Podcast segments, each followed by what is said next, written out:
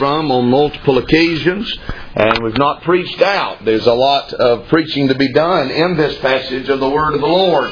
And I want to begin reading in verse number 11 in Titus chapter 2, and we'll read down through the end of the chapter.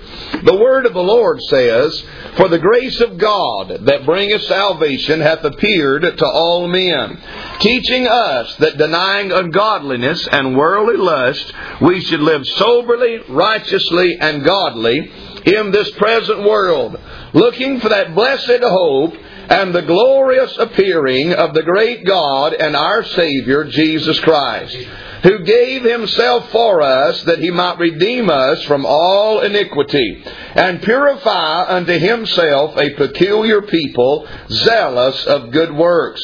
These things speak and exhort and rebuke with all authority. Let no man despise thee. Look back with us again at verse Number 12, teaching us that denying ungodliness and worldly lust, we should live soberly, righteously, and godly in this present world. You can be seated this morning. Thank you for standing with us while we read the word of the Lord.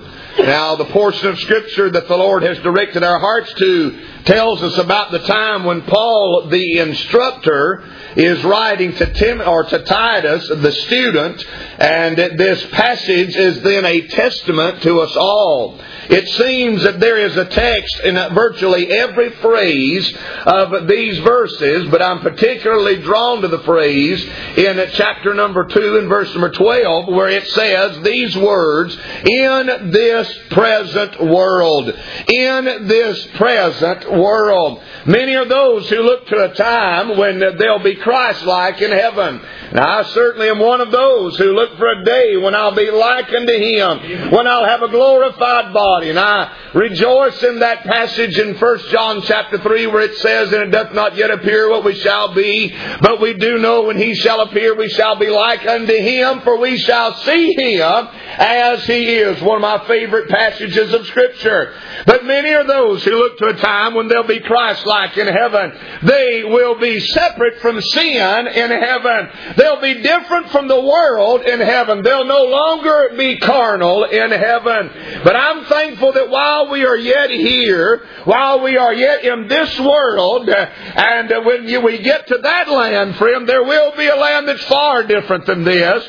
But while we are yet here in this world, God's Word tells us that He didn't just save us to prepare us for heaven, but that He's doing a work in us, on us, and through us in this present world. You see, if God had only saved you for heaven, I'm going to say something real blunt, and if it scares you, just sit real still and the, and the feeling will pass in just a moment. And my friend, if the Lord had saved you just to carry you to heaven, when He saved you, He'd have just killed you off right then and took you on to heaven. Amen. But the reason why that He saves us and then gives us breath of life and strength to live is He has a purpose for us in this present world.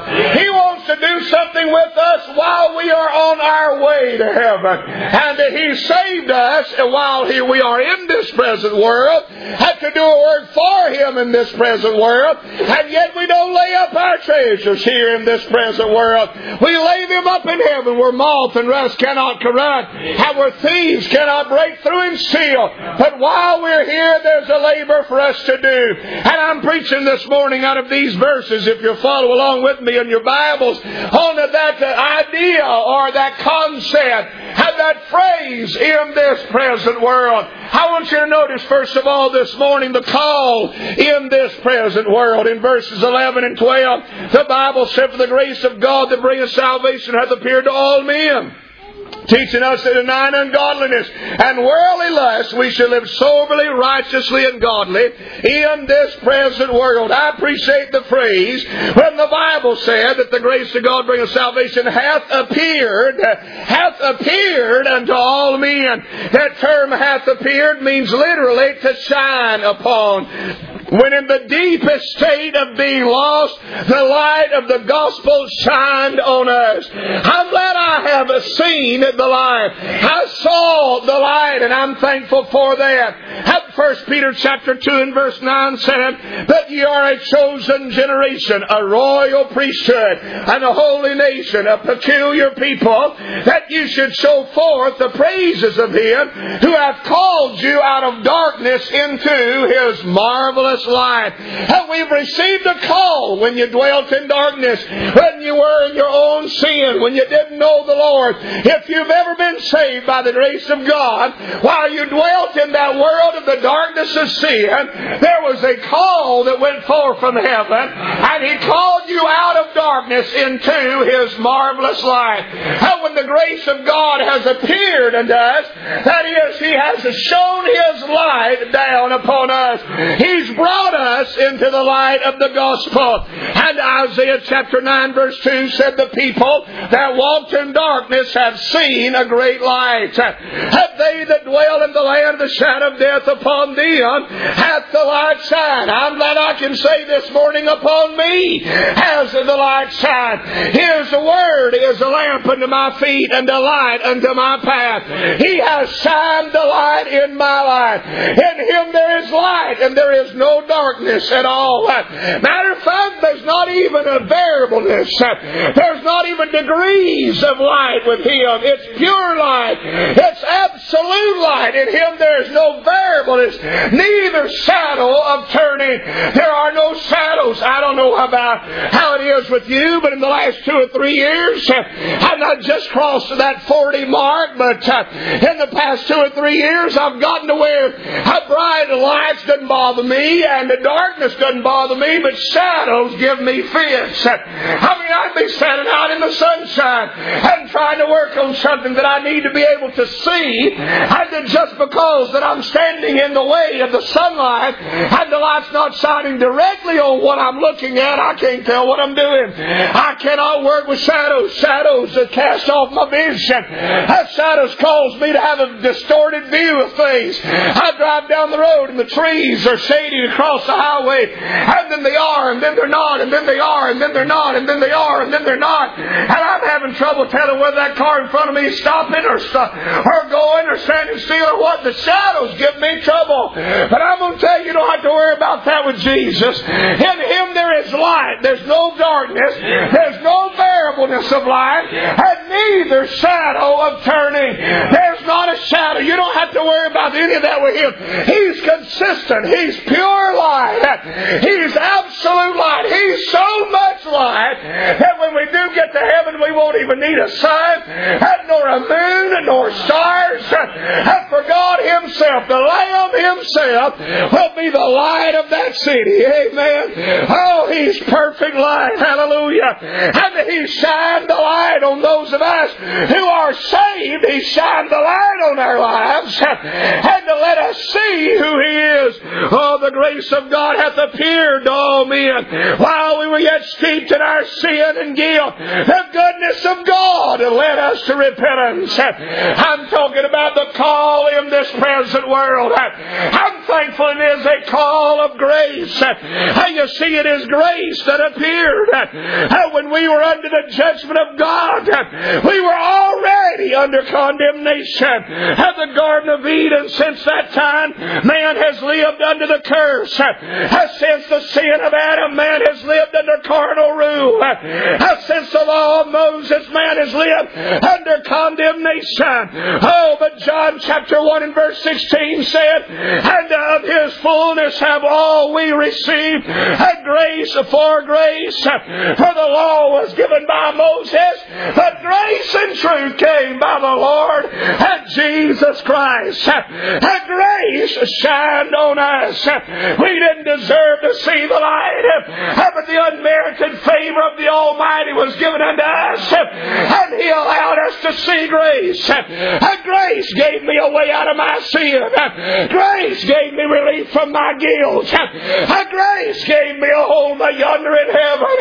And I'm thankful God didn't let me live through this world stumbling along without understanding my purpose and die without shining the light of grace on my life. That the grace of God which bringeth salvation hath appeared, hath shined the light, hath called us out of darkness. Thank God for the call of grace that came in my life. I didn't earn it. It wasn't good enough for it. I didn't do anything to garner this favor of God. I didn't do good enough works. I didn't do enough religion. I religious matters religious things. I did not do enough righteous things. But it was grace that came at work in my life. The call of grace. And then I noticed not only was it the call of grace, but it was the call of God.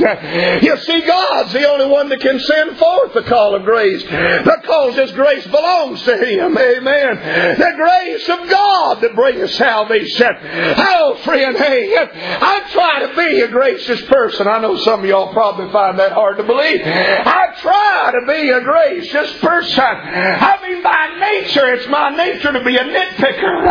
I mean, I'm as good at I can pick nits better than just about anybody you know. It's my nature to be a nitpicker. I mean, I can find the things to pick at, and I try to be a gracious person.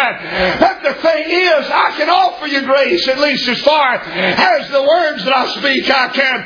I've seen that your tie's crooked and not say anything about it. I can notice that maybe your shirt tail's untucked and not say a word. I might notice that your shoes are not shined like they ought to be. I can just let that pass. Your car's messy and you don't uh, take care of your automobiles. I might not say nothing about it. I want you do your business. I want to say something, but I don't say something because I give you grace with my speech. But see, there's a certain kind of grace I can't give. At the end of the way, we won't stand before the preacher, or before the church, or before the brethren, or before mom and dad. We won't stand before the judgment of mankind or the rule of, uh, of my friend the government. We'll stand before God Himself. And the only one can give us the grace we need, and my friend, to have forgiveness of sins is God. It doesn't belong to the preacher, and it doesn't belong to the church, and it doesn't belong to the brethren, it doesn't belong to your family. The only one that holds saving grace is the Lord. And I'm thankful that I've got the call of grace and the call of God. It was not the grace of religion, for religion is cruel and demanding. It was not the grace of the law, for the law shows grace to no man. It was not the grace of men, for men are hypocritical and duplicitous. It was not the grace of human government, for the governments of the world are inequitable.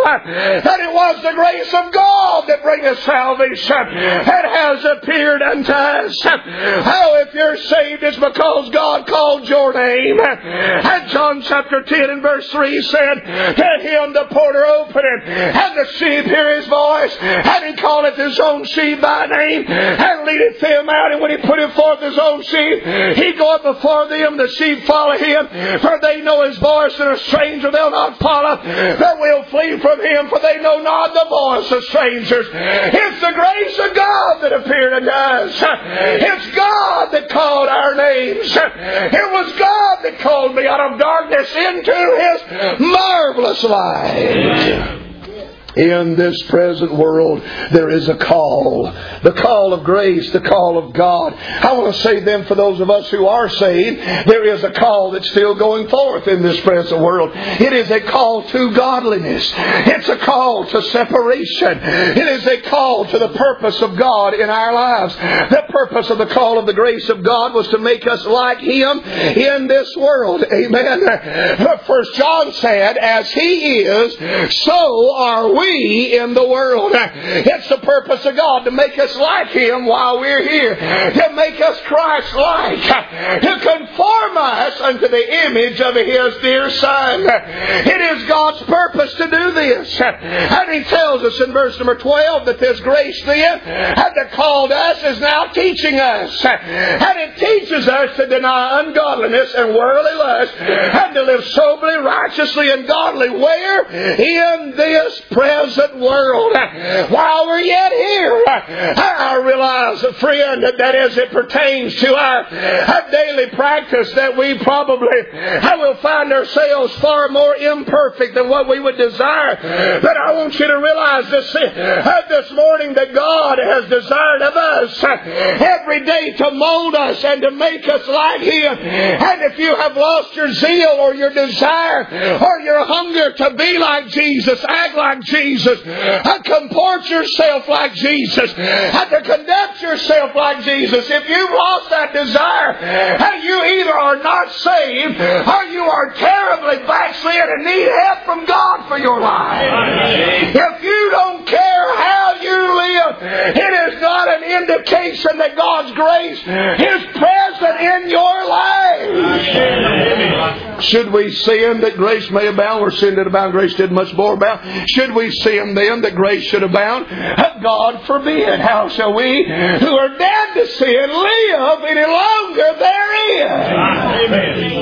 He's teaching us Grace is not there to teach us that we can just do whatever we want and say okay with God. That is not the teaching of the Scripture. He is teaching us that we are to deny ungodliness and worldly lust to live soberly, righteously, and godly in this present world. We're not waiting until we get to heaven to be Christ-like. We're to be Christ-like while we are here. Amen. That's exactly right, friend. How we are called to deny ungodliness and to embrace godliness. We are to, he said, to teach us to deny ungodliness in the first part of verse 12 and live soberly, righteously, and godly in this present world. And what God teaches us through grace is to deny ungodliness and to embrace godliness. Amen. I mean, it's just that simple. Amos chapter 5 and verse 15 put it real easy for us. He said, hate the evil and love the good. Hey, you know what a mark of an evil society is? Is when they call good evil and evil good. And you know what the mark of a child of God is? They hate the evil and they love the good. Amen. That's right. If you don't have in you a holy hatred for sin, you're never going to make it trying to live soberly and righteously and godly in this world. And godliness is both the abandonment of worldliness and the embrace of holiness. I wonder, do you have both a negative and a positive post on your battery this afternoon? And you don't like the preaching against the refusal of wickedness? Why don't we go out there, wherever, whichever automobile you are driving? Y'all probably, after what I said a while ago, don't want me to go look at your automobile. But if whichever automobile you are driving, if we go out there this afternoon and raise the hood up on it and to disconnect the uh, negative post on your battery if we can find it. They're hiding batteries on these cars now. You can't even find them. Here a while back, I had a fellow wanting to jump one off. We couldn't find the battery. Finally called the dealership. They said it's under the back seat. Whoever heard tell of putting a battery up under the back seat of an automobile? That, that's where it was. If we could find the battery and disconnect that negative post, and then say, all right, get in the car. I put the key in, fired up, and head on to the house. All all you need is the power of positive thinking. And that automobile will not fire. And that car won't run.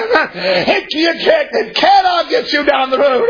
There is no power in the positive post without also having a connection on the negative post. And in your life for God, my friend, you'll never have power with God. And you won't make it down the road very far if you don't both refuse ungodliness and embrace holiness. You'll have to have both of them, the positive and the negative, or else there won't be no fire in your life. Amen. Amen. 2 Corinthians chapter 6 and verse 17, Wherefore come out from among them, and be ye separate, saith the Lord, and touch not the unclean thing, and I will receive you. And I will be unto a father unto you, and ye shall be my sons and daughters, saith the Lord Almighty. The call in this present world is a call to godliness. Amen. And then secondly, this morning, I want to point out to you in our passage of Scripture, in this present world, not only is there a call, but the condition in this present world. We could talk about uh, we could talk at length uh, about the condition of this present world, but that's not really what I want to preach on this morning. The condition of this present world, it is corrupt, it is contemptible, it is chaotic. But while in this present world, His grace has a different purpose for us. Those who are saved have been called by by God, and we are to have a different condition while in this present world. And Jesus said those that had heard his voice, that they were ones who were uh, in this world, but they were not of this world. They didn't belong to this world. You realize I'm a citizen of heaven. I'm just living in this world, which means while I'm here, I'm a stranger. I'm a pilgrim. I'm just passing through. I don't belong here. That's why I'm not laying up treasures here, Brother Bob, because I don't belong here. And you see, my citizenry is not here. And by the way, if you're not a citizen, you have no role uh, or no reason to own property. Amen. And my property deeds, my titles, the things that matter to me are not found in this world. My treasures are laid up in heaven. If you were to sit down this afternoon, if you have even an ounce of equity about you or spirituality at all, and write down the five most important things in your life, not a single one of them would be able to be purchased with dollars and cents. Amen. I mean to have your health and your family, and to have peace of mind, and my friend, to have the capacity and ability to pray and to understand the Word of God. And you could not write, and my friend, write a check for any of those things. They cannot be bought, nor are they sold. My treasures are not in this world. I am in this world, but I'm not of this world. And my friend, our condition ought to be different than what this world is. The world is a mess. It is corrupt. It is contemptible. It is chaotic. But the child of God is supposed to be different than the world. If you have received the call of grace, if you know what it is for God to work in your life, your condition should be one that is pliable. Pliable. And I'm not sure how you spell that. I just know how to say it. I'm not sure if it's P-L-Y or P-L-I, but I know what it means. I'm pliable. And uh, our condition ought to be such that it's pliable. Verse verse number 12 tells us this that grace has called us out of darkness into His marvelous light. But then in verse 12 He said He's teaching us. Teaching us, you realize to teach somebody, they have got to be teachable. There are some people you can't learn nothing. Amen. I mean, you just can't teach them anything at all. They're not teachable. There are some people, it is a frustrating exercise to try to teach them anything. There are some people it's a frustrating exercise to try to preach to them. Amen. Oh, friend, and so I just look at everybody else. Amen.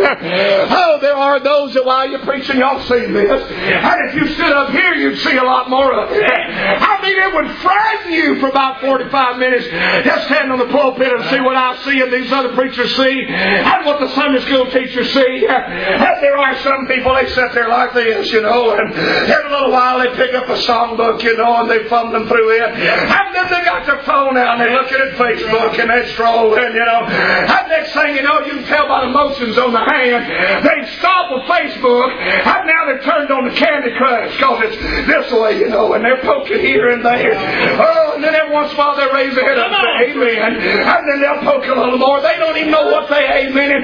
They may be agreeing to their own condemnation. They're not even paying attention to what's going on. They're not teachable. They're not pliable. You realize it's the purpose of God. Next thing you know, they'll be talking to their neighbor, they'll be talking to this one. They'll poke somebody in the rib and say, look up yonder. And you can see them talking to somebody. I want them passing an old woman know if they're going to eat pizza. Or my friend, that's nice after service. How we're not teachable a lot of times. I'm going to tell you something, friend. How we're not teachable when we won't listen. We're not teachable when we won't pay attention. We're not teachable when we won't hear. We're not teachable when we refuse the message. We're not teachable when we think we already know everything. Amen. You cannot tell somebody and teach somebody anything if they already know everything. They don't need it. Already know it. I can tell when I read a verse of Scripture, this familiar passage, some folks stand up and they hold their Bible sideways like, oh, they've heard this before. That's right. Amen. I mean, they'll, they'll bump up against the pew in front of them, prop like this. Bible held open that way, and they're staring off in the sky. They opened up with us to the Scripture, and they stood out of reverence to the reading of the Word of God. But they're staring off into heaven. So I've heard this before. I know all about it. I don't need to hear this. Look like we picked the wrong Sunday to come this month. Amen. May the Lord have mercy on us. I'm not trying to be mean or difficult this morning. I'm just telling, just uh, telling you the truth of where we are. When you think you already know, you can't be taught.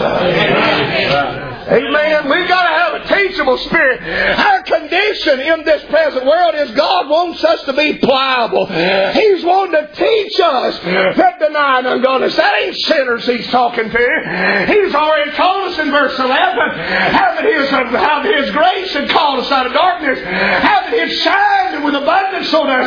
He's trying to save folks. God's wanting to teach the child of God some things. Hell, my friend, if He cannot teach us with instruction, He will teach us with discipline. Amen. Uh, my daddy, when I was a child, if I listened to his voice, I could avoid his belt. But if I wouldn't listen to his voice, then he would teach me with his belt. Amen. That's right. Now, the book of Judges, whenever Gideon came through the town, he told them, other folks in that town said, Tell us how are these kings run and tell us this or that. And they wouldn't hearken to it. And he said, That's all right when I He said, I'm going to teach you what the briars and the thorns of this land. Amen. And he ripped up briars and thorns and he whipped the people with them. Amen. And the Lord will either teach us uh, uh, because we'll listen to his voice or he'll teach us through discipline. And my daddy used to say, hard hands make sore places. Amen. Some of us, the Lord's got to shake us to get our attention. He's got to hit us hard to get us to look up to Him. I want to be pliable. I want to be teachable. I want to enlist in what the Lord wants from me and for my life instead of being so hard headed and stiff necked and stubborn and to make the Lord have to uh, try to shake me or rattle me to get my attention. I thought last night as I was preaching in the prison, some of those men have heard me preach in prison for 10 years in the same prison. Some of them's been there the whole time I've been going. It's been at least 10, I'm actually probably about 12 or 13 years. I don't know how long now. But a long time that we've been working, and I know it's been more than 10 because, anyways, 12, 14 years I've been going to this same prison. And some of those men have been there the entire time that I've been going to this prison. And they've heard me preach. They've heard Brother Eddie preach. They've heard Brother Matthew preach. They've heard Brother Bob give his lessons and devotions and Brother uh, Randy and all the other preachers in that goes with us and singers and all this, and they've heard it and they've heard it and they've heard it and they've heard it and they've heard it. And yet last night when I looked out there, some of them sitting there, it was like steel. It was making no effect on them. And I thought about what the Bible said. The Word of God is a hammer. It's like a hammer. And when you take a hammer, the one two, and you start to bust a rock with a hammer, one of two things can happen. If you swing that rock and hit that hammer, or swing that, swing that hammer and hit that rock just right, it might just break the rock on the first round. But if it doesn't break the rock and crush it the first lick, you know what you got to do? Swing the hammer again, and swing the hammer again, and swing the hammer again. And some of us have been so hard, have been so reluctant to hear the Word of God, have been so reluctant to accept God's will in our lives that we always think God's always got a hammer on me. God's always just wearing wearing me out? And why does He let me endure so much? Have you ever thought if you were a little more teachable, if you just be a little more pliable, if you let God instruct you, that you might not have quite so many crushing blows coming down in your life? He wouldn't just have to hammer away at you to teach you something. If you pray God to give you a teachable spirit about yourself. Anybody know what I'm talking about this morning? I can't be. I already know you folks too good. I can't be the only hard-headed one in the church. I know you people better than that. I can point you out and write your names down. Pound and pound and pound and pounding. I tell you what happened when I first started preaching. When I was a young preacher boy, boy preacher, just a teenager. I could preach on some things and preach on sin, and I'd watch people, and absolutely some folks, you'd hit the, the first lick with a gospel hammer, and it'd crush them. I saw people then were a lot more tender than what they are now. I preach then like I preach now, and people run to the altar and get right with God. And early on, Brother Charles, I didn't have a whole lot of knowledge, didn't know a lot, still don't know much, know a little more than what I knew then. But even then, I could preach. I could preach five percent of what I preach in a message now, and it seemed like people just be broken to pieces. I saw more people saved in those days. I saw more people that were tender and running to the altars. I saw the altars full of people weeping for their lost loved ones. I saw people wanting to sell out to God and serve God and live for God. And it seemed like now it's just like I'm swinging a hammer at an old granite stone. And folks are so hard, it's just nothing affects them. And nothing seems to bother them. Back then, I seemed like I could read a verse of Scripture that maybe insinuated some a point of separation in a person's life. And folks would run to the altar, and many of them would say, All right, I'm giving this up and that up. I'm going to sell this out and that out. I'm going to serve God. And now all they do is sit back there and poke their chest out and stick out their lips and say, You ain't taking that away from me. And I'm not going to quit this or that. And just because I do this don't mean I'm not a good Christian. And does it really matter that much? And is it going to send me to hell if I do this or that? When all the while God's trying to teach us how by grace while we live in this present world how to refuse ungodliness and to embrace godliness. He's wanting to teach us, teach us. Yes, sir, Grace is teaching us. It's God's purpose for us to be teachable and pliable. I want to have a receptive heart and a ready mind. The word unreasonable is used in your King James Bibles two times. One time it's in the book of Acts in chapter 25, and in verse 27 it means irrational and brutish, unwilling to be instructed or taught. In the second Thessalonians chapter 3 and verse 2, it means to be out of place, to be improper, to be injurious, or to be off course. And Paul said that being unreasonable was something to be delivered from. He said, Pray for us that God would deliver us from wicked and unreasonable men. We need deliverance from being unreasonable. And God wants to teach us through His grace, and I desire to be teachable. I want to hear His words and do them. Like the man who built his house upon a rock in Matthew chapter 7, a house that would withstand the storm winds because he let the Lord teach him through the Word. God's condition for us in this present world is to be pliable. God's condition for us in this present world is for us to be principled. We are to live soberly, he said. He teaches us that denying ungodliness, verse 12, and worldly lust, we should live soberly, righteously, and godly in this present world. And my friend, we are to live soberly, righteously, godly in the present world. And the world may be filled with wickedness of every sort, but we are not to follow the crowd. Uh, we are not to do as others do, living to the same excess of riot, according to 1 Peter. And the child of God is not to be led about with every carnal whim. And we do not govern our lives according to public opinion, that we are to live according to godly principle in our lives. Why do you do what you do? Why you come to church on Sunday morning, Sunday night, Wednesday night, read your Bible, pray, study the Sunday school lesson? Why you avoid certain vices and sins that you never would want to be seen doing? Is it because you wouldn't want to be seen doing? Or is it because you know it's wrong you don't want to be doing? I mean, do you live your life simply by religious peer pressure? You don't want to be out of step with what the church expects, or you don't want somebody to find you doing something that you know you ought not to. How do you live your life according to religious peer pressure, or do you live your life according to godly principle? Do you have any real convictions in your life? Do you have some things that if nobody else, if you're the last person left on planet Earth, that you're just going to live by because God says it's right. And if nobody ever sees, and if nobody ever knows, and if nobody is ever aware, I'm still going to do these things the way God said, just because God said it. Are you living by godly principle, or simply following and not feeling the waves of public opinion? You know why there is such a thing as a church membership even available for people who live a homosexual lifestyle? Because we are in a world where people live according to public opinion.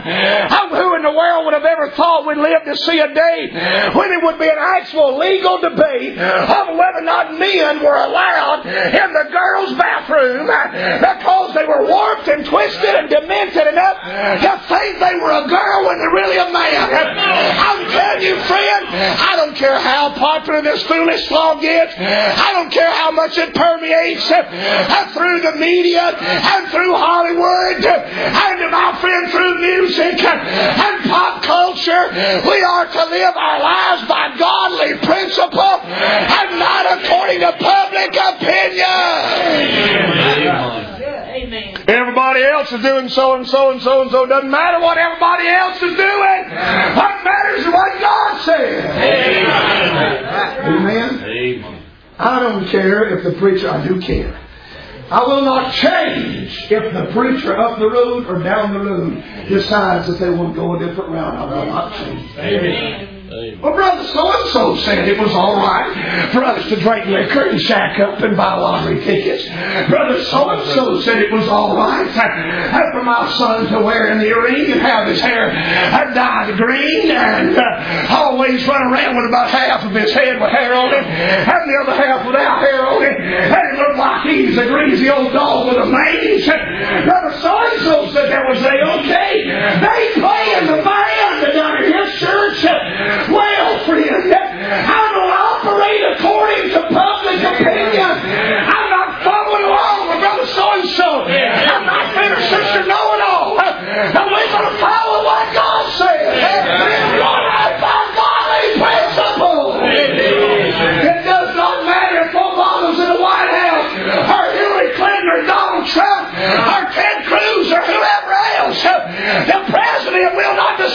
me what my principles are. The Congress will not settle for us. Going to operate the church and True Baptist Church? And not been the Southern Baptist Convention? Or no other organization?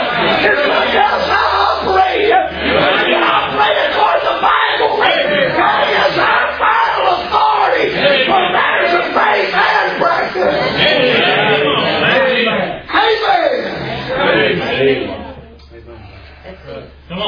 listen to what I'm preaching. Yeah. Preaching right. Teaching us that denying ungodliness and worldly lust, we should live soberly, righteously, and godly in this present world. Where in the world did you find in that if anybody else approved or not? Amen. Amen. My mama don't like it, preacher. All I'm going to tell you is pray for mama. Come on. Don't be mean to mama. Just pray for mama. That's right. Your dad don't like it, your wife, your husband don't like it, your friends, your neighbors don't like it, your kids don't like it. I'm not telling you to be mean or ugly to them. I'm just saying pray for them and you do what's right. I mean, listen, hey, when I was in kindergarten, this ain't real complicated now. This is kindergarten stuff, friend. I could tell you about being in the first grade, but I never went to the first grade. Amen. I mean, kindergarten was as far as what I got to.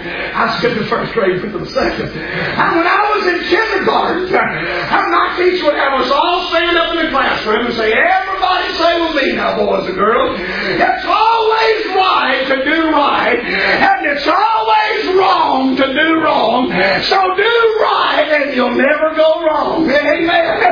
That's amazing how grown folks don't get that. At five years old, we got that. But it's amazing how grown folks say that sometimes it's all right to do wrong. Sometimes it's right to go the wrong way. But I tell you, it is never right to do wrong. And it's always right to do right. So just do right and you won't go wrong. Amen. It's not okay to lie, even if it makes somebody else feel good. Even if it gets you out of trouble. There's a time to just say nothing, but there's not a time to start telling lies. It's not okay to steal just because the person you're stealing from is not a person, it's a corporation. It's still stealing. It's not okay to skip out on paying your bills. It's just not. you think they're charging you too much for that power bill? It's unreasonable. Cut your power off. But it ain't okay to steal. It's not okay to skip out on paying your bills and fulfilling your obligations. Is anybody still listening this morning? He's teaching us to be principled. The condition in this present world, we are to be pliable, we are to be principled. Then notice, maybe this will help you some. Some of you looks like you swallowed your liver. Gallbladder's busted and you got the scales, your, your eyelids look like a green with scales or something. The cheer of this present world. You realize while we're yet here, this world, I've already said it this way, this world is corrupt, it is contemptible, and it is chaotic, but yet there is cheer for the child of God to be found here. We don't belong here. We're pilgrims and strangers passing through this world. This is not our home, but yet there's still cheer for us. The child of God does not have to hold his head down and drag around like a long-faced mule. Uh, my friend, we have a reason to have cheer. Then cheer, my brother, cheer. Our trials will soon be over. Our loved ones we shall meet over on that golden shore. For the child of God, even in this present corrupt contemptible, and chaotic world. Our cheer is not absent. Our hope and our consolation is not in the worldly things. It is not in recreation or politics or wealth or the approval of men. Our cheer is in the Lord today. Oh, praise God. Rejoice in the Lord always. And again, I say rejoice. Oh, my friend, we rejoice in Him. You see, in this passage, we see the cheer of anticipation. Amen. In verse number 13, the Bible says, looking for that blessed hope and the glorious appearing of the great God and our Savior Jesus Christ. And we are looking for that blessed hope. Every true believer has one firm hope that will resolve all of our ills. And that is that Jesus is coming. Let not your heart be troubled. You believe in God, believe also in me. In my Father's house are many mansions. If it were not so, I would have told you, I go to prepare a place for you. And if I go and you did go, I will come again and he's coming. And receive you unto myself that where I am, there you may be also. I'm telling you, Jesus is coming. As Hebrews chapter 9 verse 28 said, as so Christ was once offered to bear the sins of many, and unto them that look for him shall he appear the second time without sin, and to salvation. He that shall come will come and we will not tarry. And for the person who is saved by grace, that does not discourage us or make us scared or worried. But I tell you, to crank your tractor on a cold morning when you consider this world is not our final resting place. This world is not our home. But Jesus is coming and we're going and we're going to be with Him forever. Ever to be with the Lord. I'm anticipating He could come this very day. Amen. Hallelujah. Cheer of anticipation. Are you anticipating Jesus coming? Oh, I know He's coming some of these days. Are you anticipating Jesus could come any day? Jesus is coming soon, morning, night, or noon. Amen. Hallelujah. Soon and very soon we're going to meet the King. Hallelujah. The cheer of anticipation. In this present world, we have the cheer of the appearing. Verse number 13 said, Look at that blessed hope.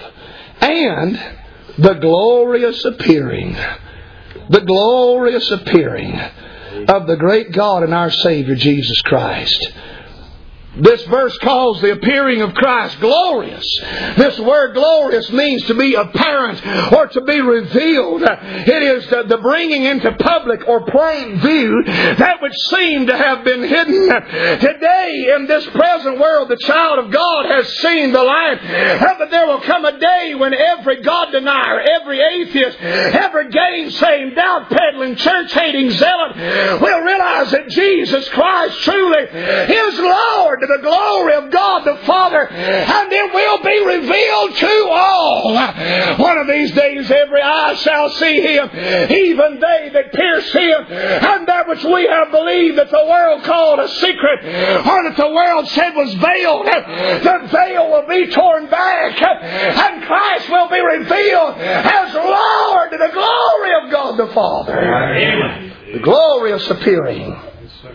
And then notice the cheer the anticipation and appearing, but notice the cheer of the activity. While we're in this present world, you know what's happening? Bible said in verse 14, who gave himself for us, Jesus Christ, who gave himself for us that he might redeem us from all iniquity and purify unto himself a peculiar people zealous of good works. We are encouraged because Jesus paid the price. He gave himself for us. He gave that which was needed and paid it in full. And for us to become like him, I love him because he first loved me. And because he loved me, my Savior Savior died on the cross, was crucified. The cheer of the activity. When I survey the wondrous cross upon which the Prince of Glory died, all the world I count as lost. Under my friend poor contempt on all of my pride. I tell you, my hope is built on nothing less than Jesus' blood and righteousness. Oh, thank God. A cheer is brought in my heart. My hope is is in the blood of Jesus today. The cheer of the activity. He saved me, and today He's making me like Him. I'm closing with this this morning. The congregation of the present world. The congregation of the present world, five times in these verses, the writer uses the plural pronouns us, we, and our. All of them means more than one. Y'all know that, don't you? Preachers don't seem to know that. Y'all ever noticed that? They taught us this. Old fashioned preachers taught us this. And they'll say, We're glad to be here today. We appreciate the Lord and all of His goodness towards us. And if the Lord will help us, we'll preach for you here in just a minute. And uh, that's what they'd say. And uh, when I was a kid, I'd look around and think, well, who else is up there besides him? You know, I'd look around and wouldn't be nobody up there. He got somebody in his pocket or something. I mean, but what they taught, of course, was that we, you don't ever say I because it sounded prideful. Fact of the matter, when he says these words here, us, we, and our, it's not just so he'll sound humble. It's because there's more than just him involved.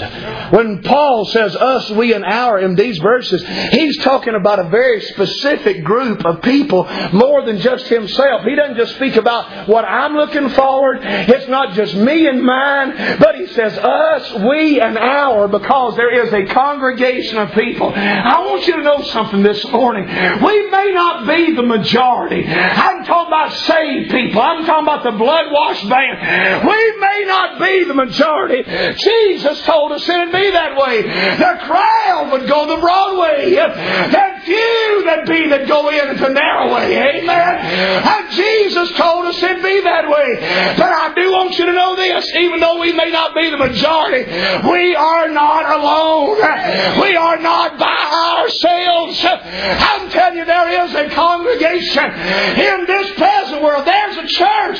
There's a called out assembly in this present world.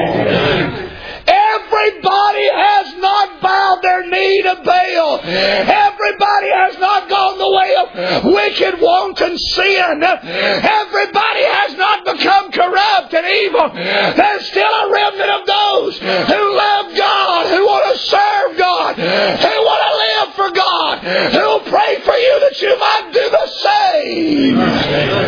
Thank God I'm one one of them today. Woo! Oh, bless his name. I knew the world despised him, so I thought would never do.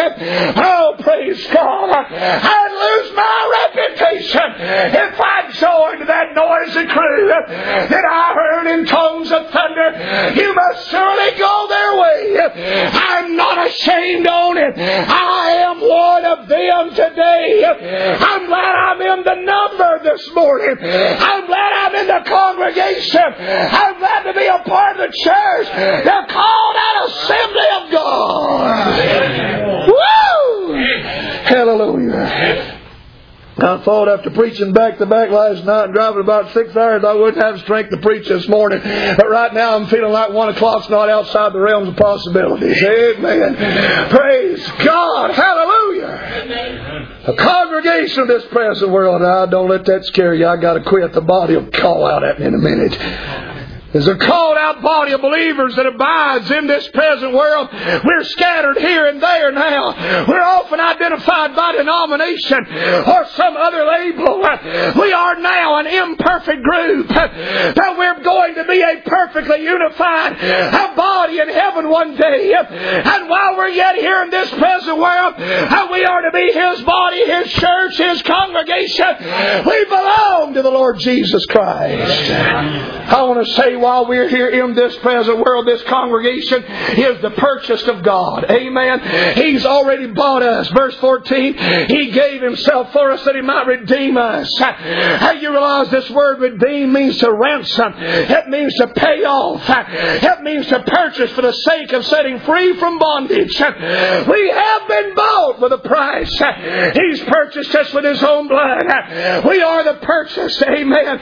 I'm bought and paid for by the Lord Jesus. Jesus Christ. We're the purchase. I want to say we are the purified. He said after he got done redeeming them, he said from all iniquity and purify unto himself. That Savior's purpose is to purify, to purge, and to put away our sin. And we are the purified and the purchased. And then our text says we are the peculiar. Amen. I ought to got a lot of good amens on that.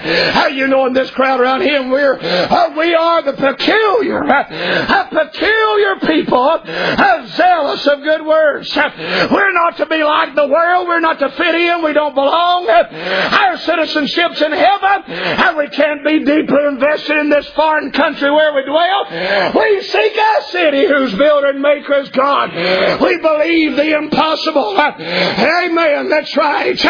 We see the invisible by the eye faith. We take God's word at His word. How we believe in a land that we've not seen yet, we still call it home. And the world calls that peculiar, but I call it the joy of being a child of God. I'm saying we are called out people. Amen. Congregation, peculiar, purchased, purified.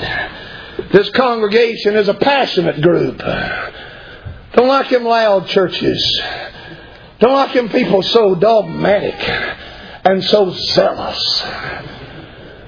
I hope the Lord keeps teaching you some things then. Amen. Because the Bible said his purpose at the end of verse number 14 was to uh, purify unto himself a peculiar people, zealous of good works. That word zealous means passionate. oh, that word zeal literally comes from an underlying root, a word in the Greek that means to build a fire or to rise up with heat. Oh, friend, we ought to be passionate.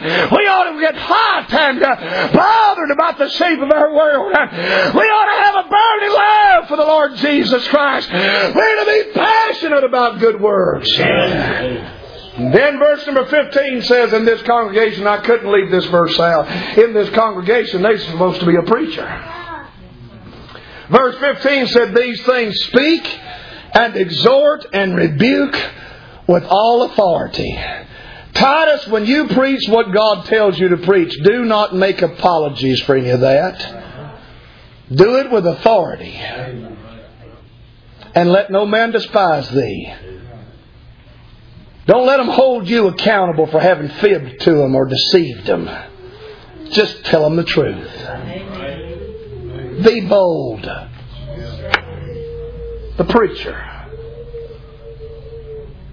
I'm not much of a preacher, but I want to be the kind of preacher that ain't scared to preach. And the preaching that I might do might not always be the best preaching, but I don't want it to be scared preaching.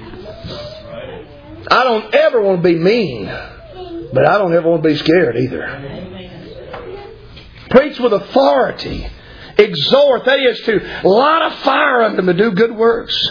That's what we're trying to do today. We better tell it while we can in this present world. Someday the last altar call will be given. The last sermon will have been preached. The last opportunity will be passed. And it'll be too late then to tell the story of Jesus. It'll be too late to tell about God's amazing grace.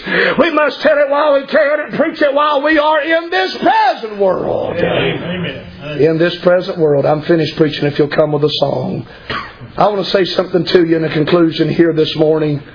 If you don't know God, if you will ever be saved, live for God, or do anything for eternity, it'll have to be done now in this present world. Yes. Ecclesiastes 11 and 3 said, In the place where the tree falleth, there shall it be. Our opportunities are limited. There is no changing it after this present world is done. Many will stand before the Lord on the judgment bar with regret. Others will stand there and plead their case. Have, have we not cast out devils? Have we not done many wonderful works in thy name? And he'll say, Depart from me, you worker of iniquity. I've never knew you. Others will look back at burned works and weep with a broken heart for bypassed opportunities. Our days to do something about that are in this present world. Today is the day to start, and now is the time to turn your life over to Jesus. If you don't know what it is to be saved by the grace of God, to have your sins forgiven, to be washed white as snow, today is the day of salvation. Tomorrow might be too late. If you're living your life haphazardly and half-heartedly for God, now is the time to sell out and go all the way with God. If you're dibble dabbling around in sin and hobnobbing with the devil's crowd and you think everything's going to be all right, it really doesn't matter what you do, today's the day to turn from your wicked ways, repent of your sins, and kneel down and ask God to be real in your life every day. If you've been carelessly floating around, along about half-hearted in your service to God, the church, and half-hearted in your service to the Bible, today's the day to commit your life unto the Lord, every day of it for His purpose. While we're in this present world, there's coming a time. Looking back there, at Brother John and Brother Tom sitting right beside one another. Brother John's hair is all gray and Brother Tom's beard's all gray.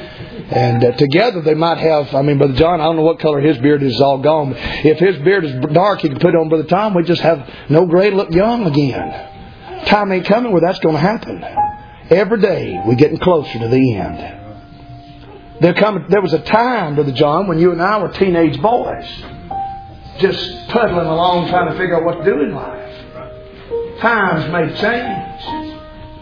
Some of y'all can think about how it just seemed like an eyelash of time, just yesterday, when your life was totally different. Yesterday, when you were the age that your children are now. And I'm going to tell you, you're going to turn around twice more, and you're going to be the age where your parents are now. And when you look back on your life, are you going to say, I'm so thankful I did something for God? Or you're you going to look back and say, I wasted the one life I had? And the one opportunity I had to serve the Lord, I squandered it, chasing after things in this present world. Everybody's saying, I wonder this morning, do you need to pray? Has the Lord dealt with your heart about anything? Would you be obedient to the Lord? Would you let God work in your life? If you need to pray, I'd encourage you this morning to seek the face of God. I'd encourage you to come and talk to the Lord. Sing for us when you're ready, sister. If you need to pray, let me exhort you to come and to do business with God.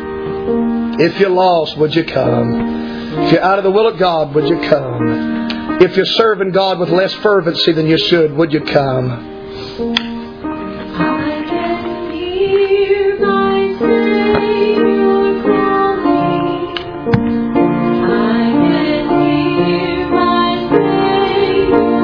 How about it, friend? Are you really where you ought to be with God? Is there something, anything between you and the Lord? Are you living in any way haphazardly or half-heartedly? Oh my.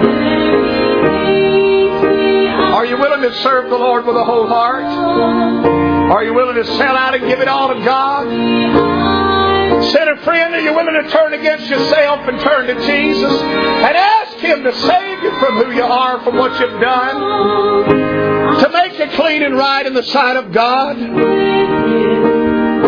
Would you ask the Lord to do for you what you cannot do for yourself? Would you be teachable, pliable, principled? Would you seek after the instruction and wisdom of the Lord this morning? Mom and Dad, would you seek after His instruction in how to parent your children, how to lead your home? Sir, ma'am, would you seek God's purpose for your life?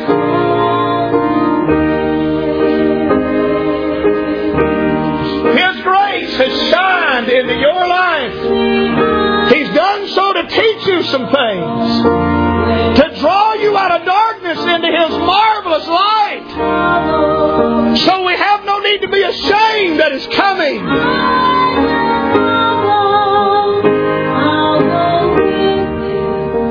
What about it, friend, in your life?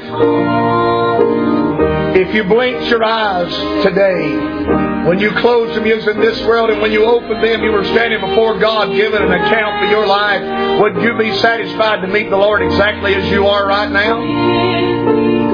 Are you pleased to meet God as you stand here this morning in this meeting? Do you care enough about it to do something about it this morning? Will you go with Him all the way? Do you want enough grace to be saved, or you want enough grace to be saved, sanctified, separated, and spirit filled? You just looking to escape hell, or do you want God to do something with your life? He wants to teach us some things. He wants to work some things in our lives. He wants to receive all the glory from us. God help us to be pliable in principle world.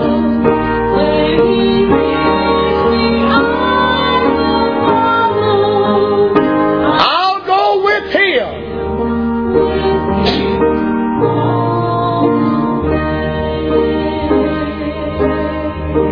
I must mention one more thing and I'll close the service. Jesus is met for a prayer meeting in, I think it's the book of Luke. And Jesus' mother and his brothers come to the prayer meeting. And they wouldn't come inside. They were a little frustrated because some things Jesus had said about a politician had upset them.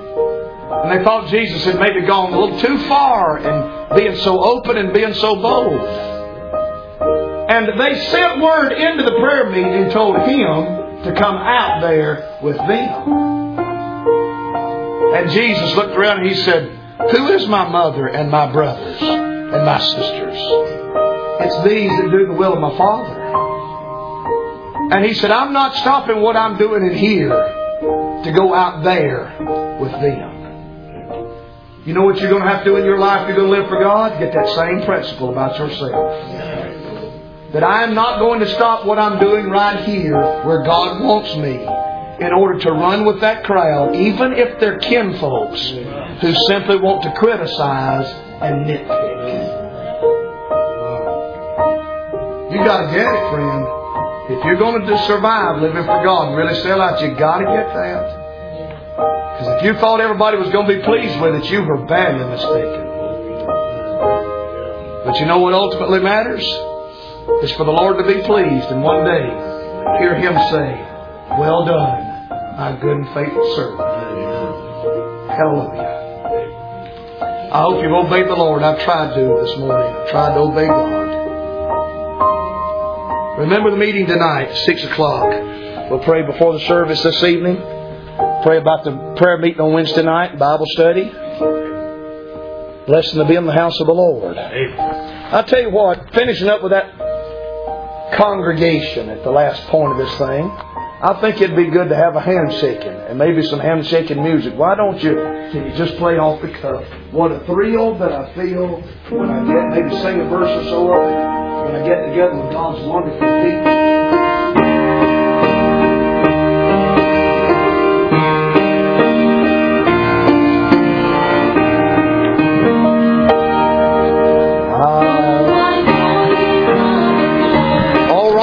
Some time to.